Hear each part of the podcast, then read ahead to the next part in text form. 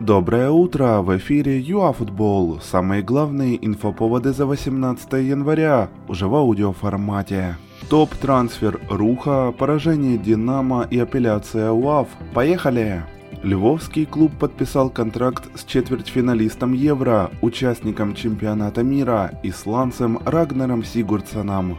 Теперь опытный защитник связан трудовым договором с командой на полгода. Также в соглашении есть опция продления еще на год.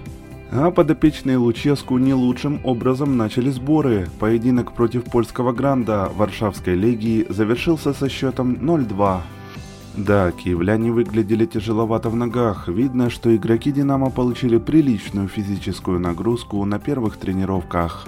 Спортивный арбитражный суд Лозанны назначил дату рассмотрения апелляционной жалобы УАФ на решение УЕФА. Конечно, повестка все та же. Техническое поражение сборной Украины в ноябрьском поединке Лиги наций со Швейцарией. Так вот, слушания пройдут 16 февраля. В Англии Ньюкасл продержался в матче с Арсеналом чуть больше тайма. Во второй половине встречи канониры забили три безответных мяча в ворота Сорок. А в Италии тем временем Милан в непростом поединке обыграл Калери. Златан Ибрагимович вернулся и оформил дубль.